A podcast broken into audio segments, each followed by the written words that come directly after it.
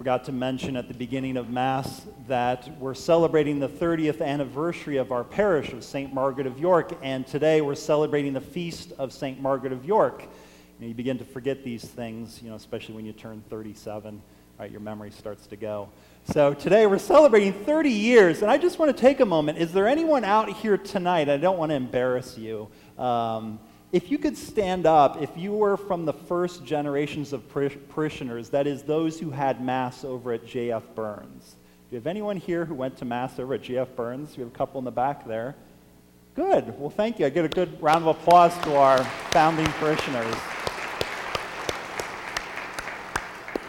And we're blessed with your presence tonight. And we're blessed with your presence not because it's a cliche thing to say, but it's beautiful to have someone here tonight who has seen the 30 years go by.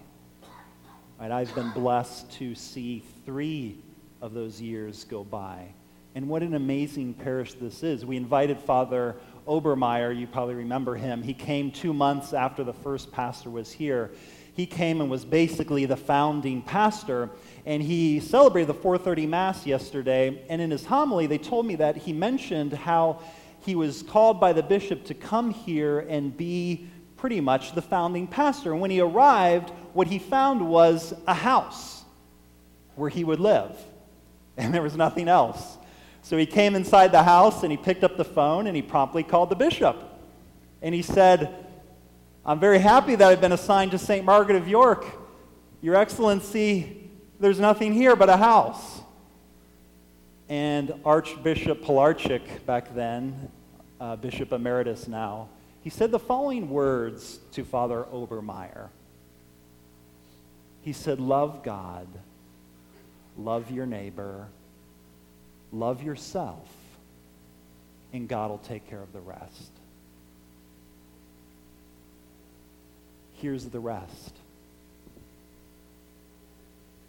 What a providential moment tonight as we hear that gospel passage. Not by design, not by design in the sense that we chose it, but by God's design.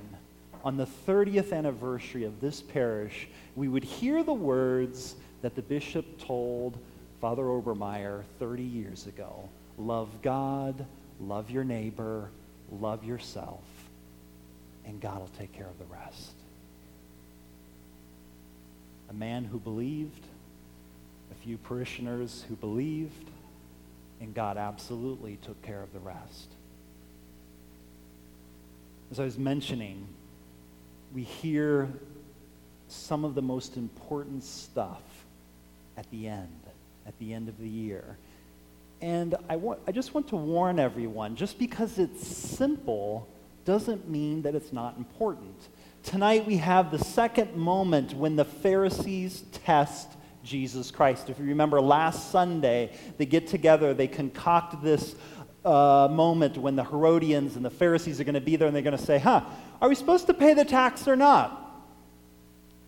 And if you say we're supposed to pay the tax, everyone's going to hate you. You're going to become unpopular, Jesus. And if you say don't pay the tax, You'll continue to be popular, but you'll be arrested and executed for treason. And if you remember last Sunday, we got one of the most beautiful explanations of what it is we're called to give to God. Tonight, we have the second moment when the Pharisees, they're not giving up and they come back at Jesus again and they try to test him. And one of the scribes comes out and he says, Jesus, which is the greatest commandment? And to us, it might say, well, what is that? That's not a test. Big deal. Which is the greatest commandment? Or you might think this is the greatest, and we think that's the greatest, and so and so thinks that thinks that commandment is the greatest. What's in the test? Why is it such a test? This Sunday, as last Sunday. I'll tell you why. Because the Pharisees belonged to that part of Judaism that believed every commandment had the same importance, the same weight. Why? Because God gave us the commandments. God, through Moses, gave us the commandments. How dare you, human being, choose one commandment over the others.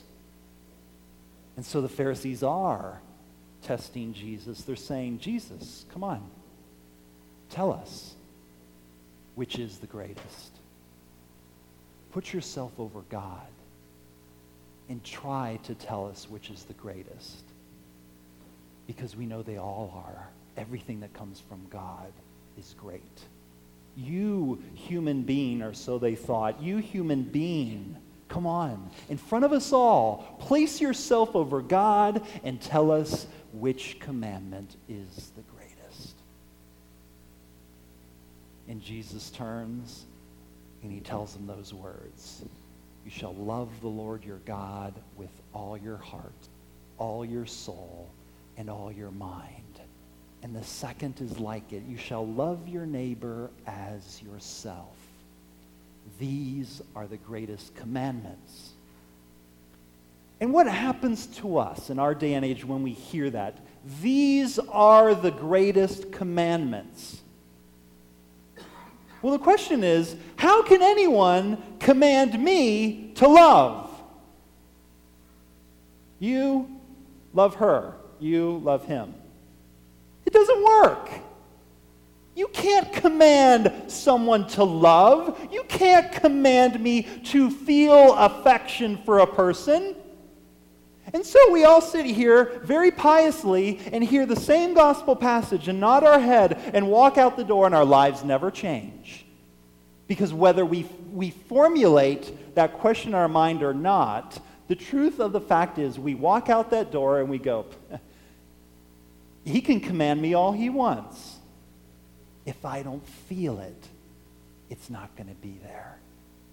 Either I love or I don't How on earth can you command someone to love? How can you command them to feel affection for a person? And Jesus doesn't just leave us there. He doesn't just leave us like that. We have to continue reading. If we continue reading, if we continue the story of the Gospels, there's going to be a